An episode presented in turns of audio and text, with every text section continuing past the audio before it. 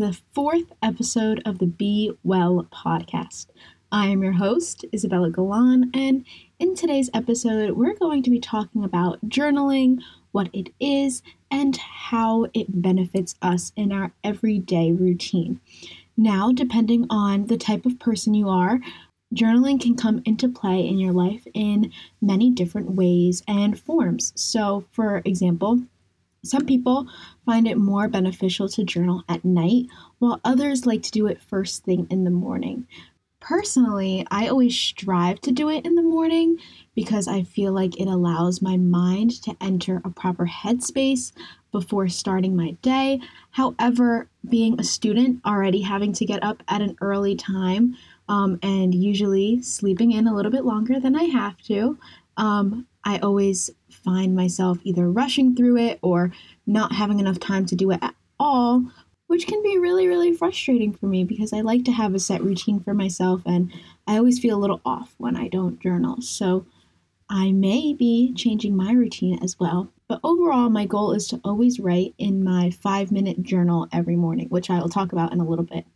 However, some people may find it more useful to journal late at night because right before you go to bed, you know that you have the time to sit through it, and it helps ease your mind after a long, busy day to really help and try to stay focused and to reel your mind back in before having some sleep.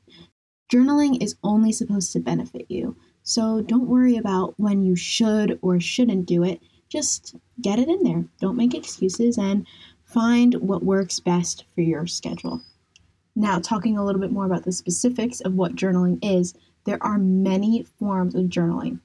There are guided um, journals that I personally love to use, but there are also things like bullet journals. So, I have gone through many different styles of journaling.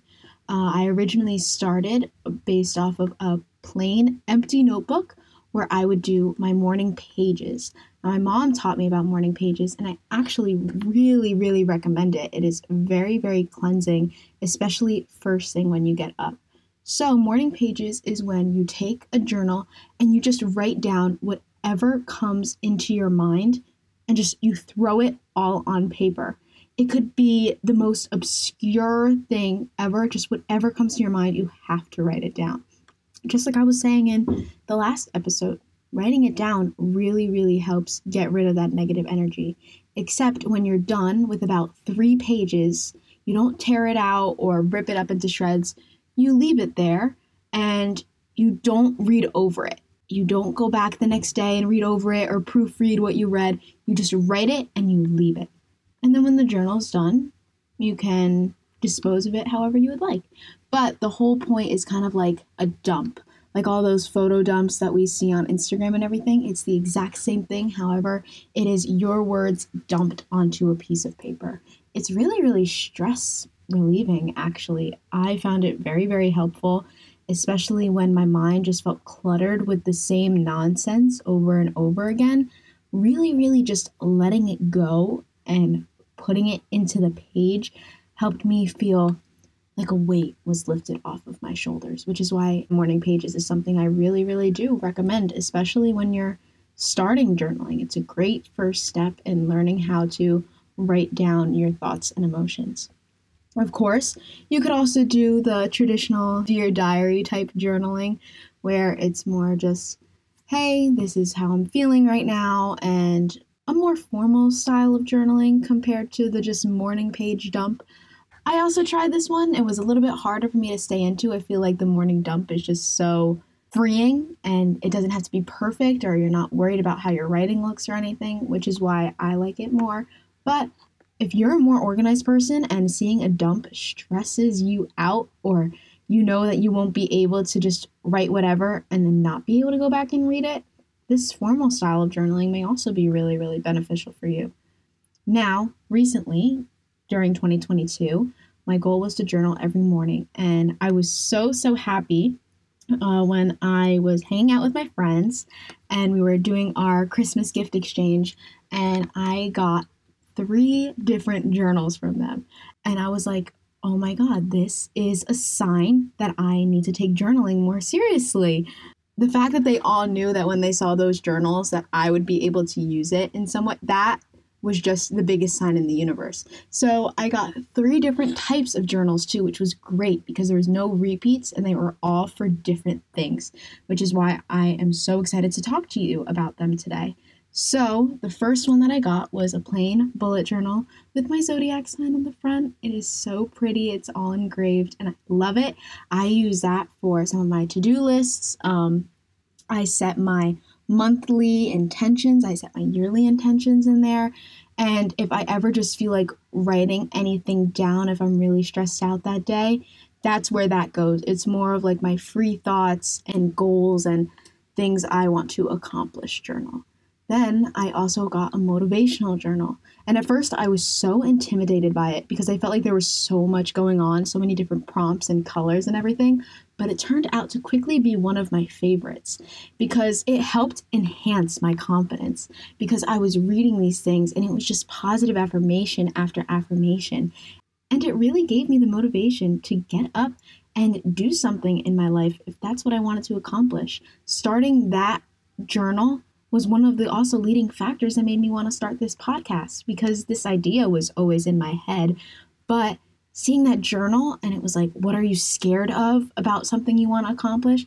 And acknowledging what those fears were, that helped me push forward past those fears and step out of my comfort zone to do something that has changed my life and has made my life so much better by simply just coming into the booth with my mic and recording. Motivation can come big or small, but at the end of the day, as long as you are putting into practice what those prompts are urging you to do, you will always, always end up being proud of yourself at the end. And even if you take a few steps back, that's what that motivational journal is for. I don't use it every day. I use it more for when I know that I need that encouragement or I am starting to feel stressed or overwhelmed. But by recognizing those moments, I'm able to pick myself up again and keep on going after what I want. The final journal that I got is a morning journal. And what it does is it's five minutes mix of journaling and a meditation built in, which is great. And I do it, I strive to do it every morning. And it gives you a prompt as well as a meditation on what you will be meditating about for about two minutes. And then you journal with given questions for about two minutes. And then at the end, it gives you what your intentions for that day are. And I think it's great because I love to set goals and intentions for what I want to complete in that day because when it's written out, it's more physical. And I know that if I go back to look at it, I won't forget anything and that it is all right there in front of me. The prompts have been amazing too. A lot of them have breathing exercises and visualization techniques that you can incorporate throughout the rest of your day. And especially since I try to journal in the morning, a journal like that is great because it is set up to have you calm down your mind in the beginning of the day. This morning journal is great for those who need that morning cleanse before they get up and start their day. Of course, the ones that I just mentioned are only the ones that I have tried so far. I know there are plenty out there, and I know that there is more research that I can do as well as you can do about what journaling style works for you. Um, some people like to do the more bullet journal route, which includes a lot of drawings and pictures and monitoring how much you slept. I've tried that before too. Ooh, that's a fun one. I forgot I did that one.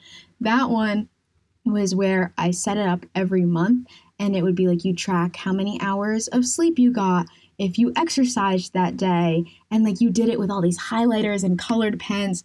That was fun but that does require a little bit extra work which is why i like those journal prompts that are already there because the questions are laid out for you. They just give you the lines to answer however you see fit. But either way journaling is also extremely helpful for those of you that want to try to get more organized. I do have a planner but i always forget to use it. I have no idea why. I just, mm, I don't know. It just sits in my backpack and then I forget. And then when I find it again, I'm like, oh my God, my planner, it's here. Oh my God, this is so useful. But then I forget about it like three days later because everything's digital. So that's why having journals like these to set your intentions and stuff, it helps me have my to do list right in front of me and not forget what's coming up. Overall, I think journaling is just such a great technique to add into your life because it helps you make present the things in your life that you want to accomplish. And by putting them down on paper, seeing it in front of you, that already helps you visualize and take your goals the next step. That is why so many people find vision boards also extremely effective because seeing it every day when you wake up right in front of you, whether with pictures or words, it adds as an extra source of inspiration. So, being able to write down those feelings not only inspires you or can motivate you to make the changes you wish to see in your life, but it also connects you with a much deeper layer of your emotions. Being able to tap into those layers and deep, deep feelings is not easy. And sometimes even putting them into words in itself is very difficult. The amount of times where I'm feeling sad or upset and I don't really know why happens way more often than I wish it did, if I'm being really, really honest. But even journaling for five minutes doesn't neglect those feelings, it doesn't eliminate them completely, but it helps me recognize that they're there. Just like I was talking about with the rain method last week, it's recognizing that it's there, acknowledging its presence, and then seeing how you can move forward with that. And vocalizing it on paper is such a huge step in connecting with your emotions. Also, for my multimedia class, we had to write a blog. And I feel like that blog was kind of like me journaling, but then just publishing it. So I actually did write a blog post pertaining to journaling with very similar concepts as to what I talked about. But if you're more of a person that wants to see it written out in front of you, that may be a good um, place for you to go look. I'll put the link to my blog also in the description in case you want to go check that out. Again, a lot of the themes are very, very similar, but writing about journaling was almost like a form of journaling in and of itself for me. So go check that out if you want to. Um, that blog is up and has a few posts. As of right now, I'm not planning on updating it regularly, but I will be putting a few posts up here and there um, that may pertain to the podcast as well. So that is another option that is also going to be out there for all of you. Thank you so much for listening to the fourth episode of the Be Well podcast on journaling. The call to action I gave last week was about getting a journal for yourself and writing down anything that came to your mind, which is why I loved doing this journaling episode after the mental health one because they really all connect. Everything that I'm going to be talking about on this podcast all connect with each other, which is so, so great. It makes it a little bit easier. So, your call to action is start journaling. If you got that journal, that plain empty one, you could start your morning pages. But if you wanted to get an additional journal, I will put on my Instagram some examples of the journals that I use, some guided ones if that is something you would prefer to. Make sure you go check that out and start making journaling a normal part of your everyday routine. And I guarantee that you will see some shift either within how you talk, how you act, or how you just feel internally, because how you feel is the most important. And by journaling, we can all be well internally. Thank you again for tuning in, and I will see you next week. Bye, everyone.